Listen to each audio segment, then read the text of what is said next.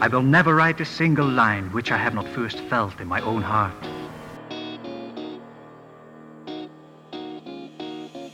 He'll teach you everything. Truer words were never spoken. All right. Language and writing were made available. I'm writing this down. This is good stuff. Good news, everyone.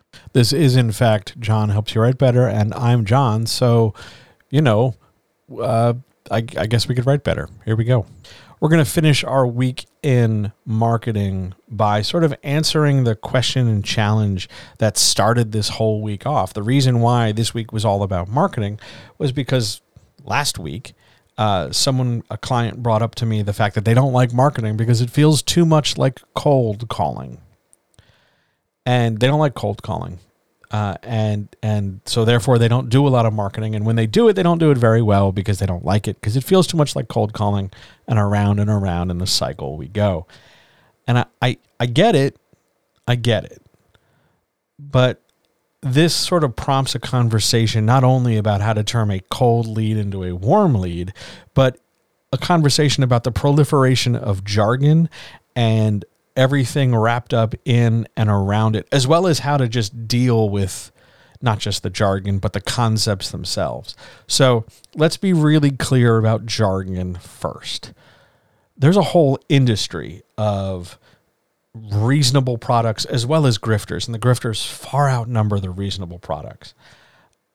Built around the idea of you have to master marketing, you have to, like, you suck at it by default, and that these people with their incredibly expensive and sort of stupid materials will meet the need and want. Remember, we've been talking about that all week. Well, meet your need and want. You just have to meet their need and want for your tens of thousands of dollars to have them tell you things you've probably already heard before. But there's grifters and products alike for that. And they love to saturate you in jargon. They want to talk to you about sales funnels, warm leads, cold leads, you know, uh, transition, transaction. They want to talk to you about conversion, soft conversion, hard conversion, you know, anchored conversion, automation, you know, bring you into an early sales funnel versus a late lead sales funnel. They want to talk about post lead generation. They want to bury you in all these terms and cover you with all this knowledge so that they can distract you from the fact that the content they're giving you maybe isn't so great. But look, they have all these terms. They must be smart. Look, they're using all this jargon. They must be smart. They're they're counting on that. And they will often couch everything in terms of jargon rather than try to explain jargon. Because if they really knew what the fuck they were talking about, they could just talk to you in any number of ways, right? If they didn't feel the need to kind of cloak and three card Monty their point, they could just talk to you like a regular person. But no, here they are talking about warm and cold lead generation and sales funnels and uptick and downtick and conversion and all this shit that it's a thing. Like those are those are things that mean something. They're ways of tracking metrics in in you know different products and things open rates are how often somebody clicks open your email or reads your newsletter click through rates are the rates at which someone clicks a thing and then does what you want them to do because they click the thing call to actions or the the paragraph or the sentence that says hey buy this thing. But see they don't want to explain that shit because they, they want to keep being an expert more than they want to keep being helpful. That's significant. But they bury you in this jargon because it's all about perpetuating the machine, not challenging the machine, not encouraging you to do anything different, encouraging you to be part of the machine. Put on your, your blinders, march carefully and quietly and silently and unerringly towards capitalist oblivion. Please give me $5,000 on your way from point A to point B, but you know, just do what everybody else is doing. And somehow, you know, if you're lucky, you'll get different results. Meanwhile, just pay me my money. That's the grift. That's the problem. And what happens is people are so saturated with these things, they're they're bombarded with these things that they end up thinking about more the jargon and what the jargon potentially means to them than the solution that's within their grasp. That's a real problem. So when my client comes to me and goes, It feels too much like cold calling. I don't know how to make my cold leads into warm leads. First of all, that suggests you know what to do with a warm lead. And second of all, it suggests that somehow cold leads are extra bad. Social media marketing, whether we're doing it on Twitter or Facebook or Threads or Blue Sky or Mastodon or Counter Social or wherever, all that stuff is cold lead. It's cold lead because you don't know, you're just throwing your stuff out there and people are not primed for it. They're either going to encounter it and do something about it or they're going to scroll on by. Cold leads are the majority of social media marketing because the majority of marketing to an unknown, unready audience is cold. And people can give you a billion different strategies for how to do something with it and how to prepare yourself for the shock. It's just like jumping into a cold bathtub of water or an ice bath or anything like that. And it's just cold and you stiffen up and oh my God, it's so ah. And people can talk to you until you're blue in the face about that. But the fact remains that some part of marketing is always going to involve people who are not previously engaging with you or with your material. They have no idea who the fuck you are, but they're still potential sales. Do not think that an, a cold lead is a bad lead. It, it doesn't work that way. They're just somebody who doesn't know you yet. Whereas a warm lead is somebody who you've been talking to before, somebody who's engaged with your stuff before. Maybe they bought your work before. It doesn't matter. They are aware of you and what you do. And they are, we assume, more likely to continue having something to do with you. It's not always accurate. Sometimes warm leads aren't a thing because you, you make a book that they like and they, they don't come back for book number two because life happens. But we assume warm leads, for whatever reason, are more successful than cold leads and i suppose that's true somehow some way but the the degree of success doesn't really matter. What matters is that some people know you and some people don't and you got to talk to them all.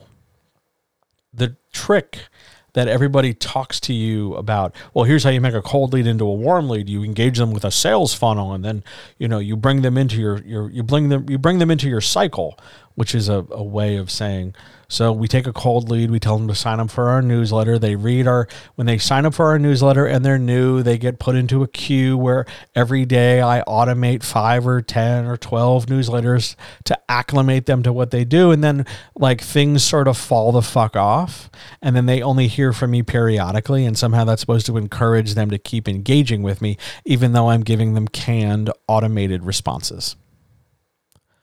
But over time, that warms them up so that later I can hit them with my pitch and I can hook. A pitch is the thing that says, hey, you know that conversation we're having where I'm trying to meet a need or a want? That's a pitch. And a hook is a pitch that you've agreed that you're interested in and you're about to get more information on. You are, yeah, that your book does sound good. Where do I buy it? You are hooked. You're on the hook. I have hooked you. That's what that stuff means.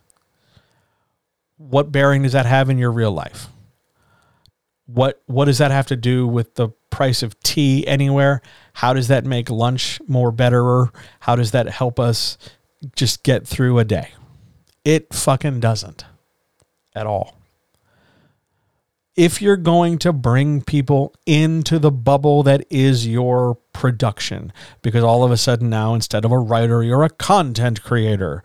And instead of someone, you know, who's producing art, you're just a writer trying to have sales because you're a, I guess, a secret sales Motron 9000. And it's all about the sales and it's not about the book anymore. Ugh. If that's what you're cool with, great. Here's the magic trick for turning a cold lead into a warm lead without dumping them into an involuntary, you know, cycle of automated email subscription. The trick is you fucking talk to them. Not in that canned appropriative, hey y'all fam, it's my thing, it's your girl or boy, you know, what up queen, it's blah blah blah blah blah blah blah blah blah blah blah blah blah. None of that shit. Just be you. Hi, how are you? I'm John. This is John Helps You Write Better. Let's go talk about a thing. Hey, thanks so much for hanging out today. What are you up to? Just be a person. Now, the problem with this strategy, and the reason why I get a lot of flack for this strategy, is because people swear it's unprofessional. Unprofessional, just so we're clear, anytime anybody uses that word, I want you to immediately think racist, sexist, and classist. Because that's what it is. Because who sets the professionalism standard? Chances are it's not you. Chances are it's somebody else who has passed this on down the gen, you know generational line or down the line of expectation, and it's being built on a standard that is probably no longer active. Usually, old white dudes. So, don't sweat professional. Doesn't matter if you're professional. You're a writer. That is your profession, and you are professional in the sense that you you, you write and you do the writing because you are a writer. But beyond that, there is no expectation as to how you should like comport yourself other than like the general social contract of, you know, please don't take a shit on grandma and, you know, try not to harm babies or small animals. You know, be a regular good person who sounds like a regular good person. You don't have to put on this production of what you think a like person with a newsletter is supposed to sound like. Just be you. And I understand that you are seeing and being bombarded with loads of different examples where that isn't the case.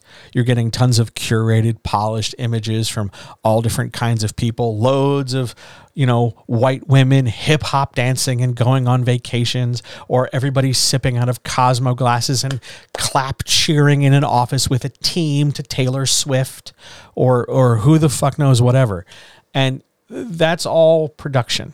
It's all smoke, all mirrors. Because at the end of the day, these are people who eat sandwiches, and these are people who have to buy toilet paper, and these are people who have a thing to sell you because they're just trying to meet a want and a need they believe you have in the same way you are. Only they've got bigger price tags, they've got different products, and they don't give a fuck about art unless it's going on their walls to show off how rich they are.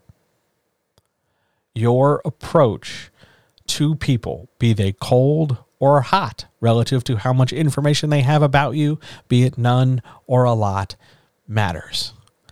And the entire magic trick of marketing takes us all the way back to day one. It's a conversation.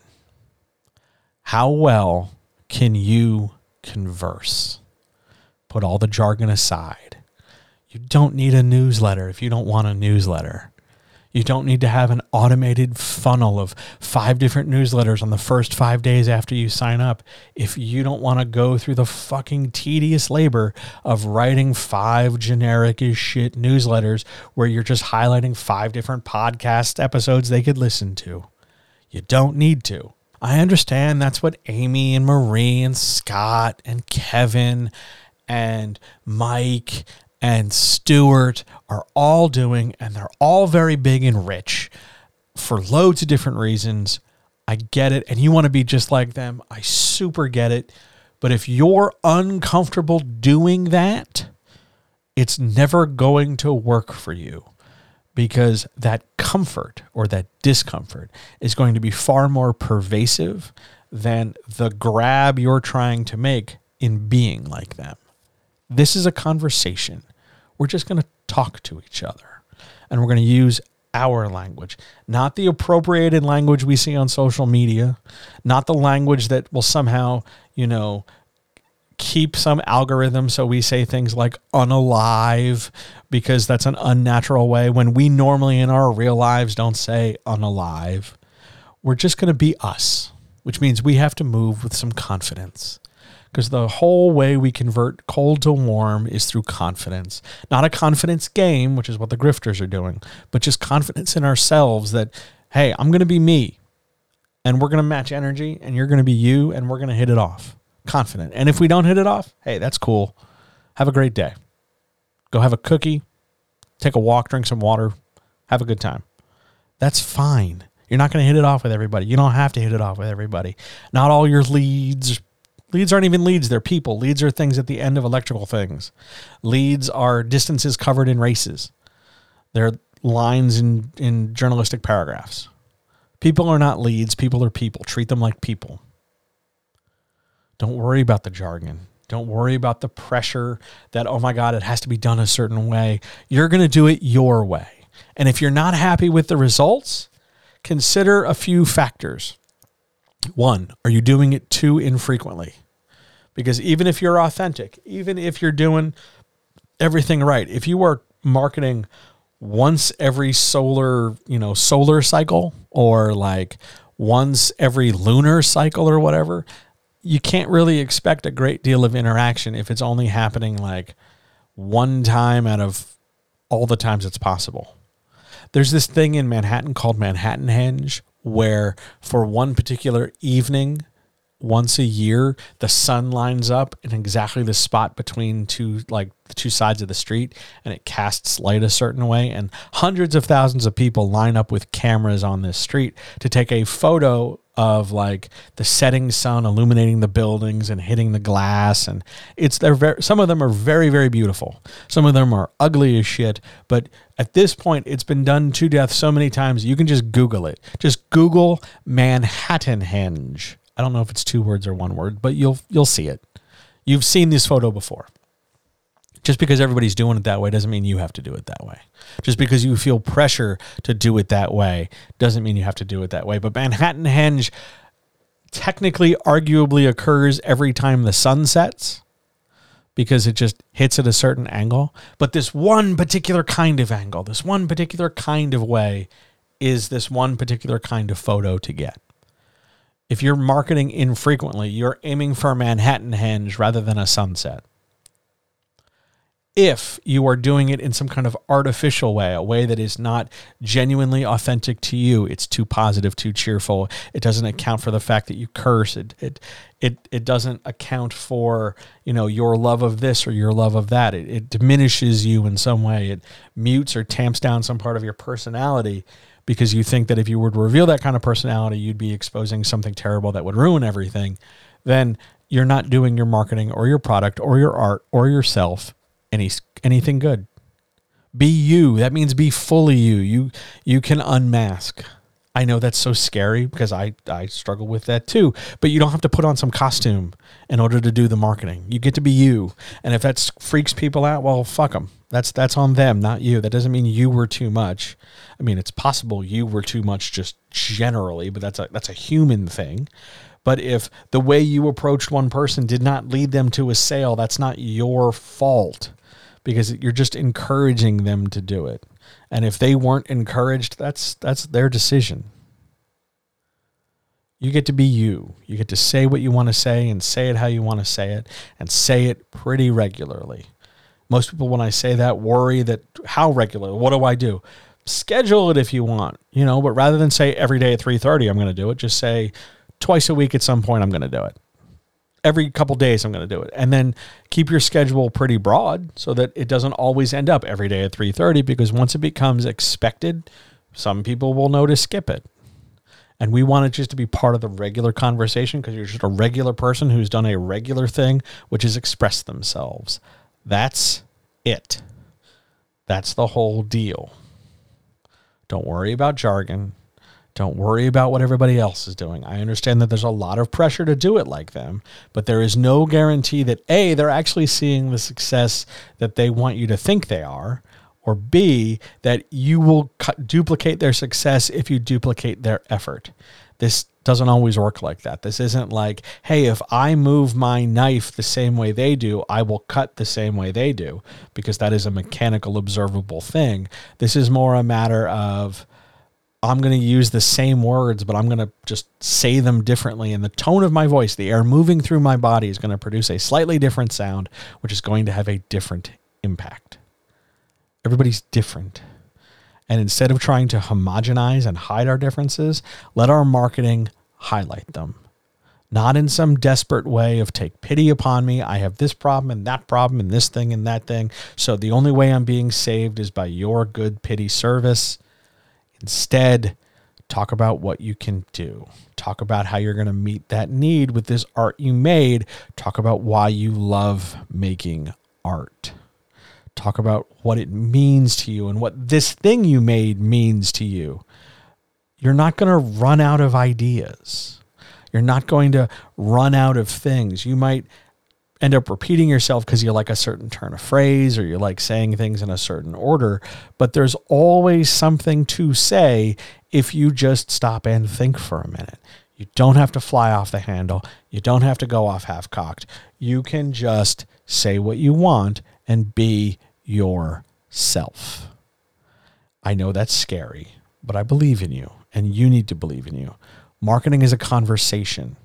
We use loads of tools just to encourage someone to make, to say yes. We are trying to make them aware that our thing we've made is going to possibly meet a want or a need they have. No part of that is sleazy. You don't have to do what everybody else is doing. You don't have to buy into the jargon. Just be authentic, be communicative, and do your best. Give that some thought. I'll talk to you next week.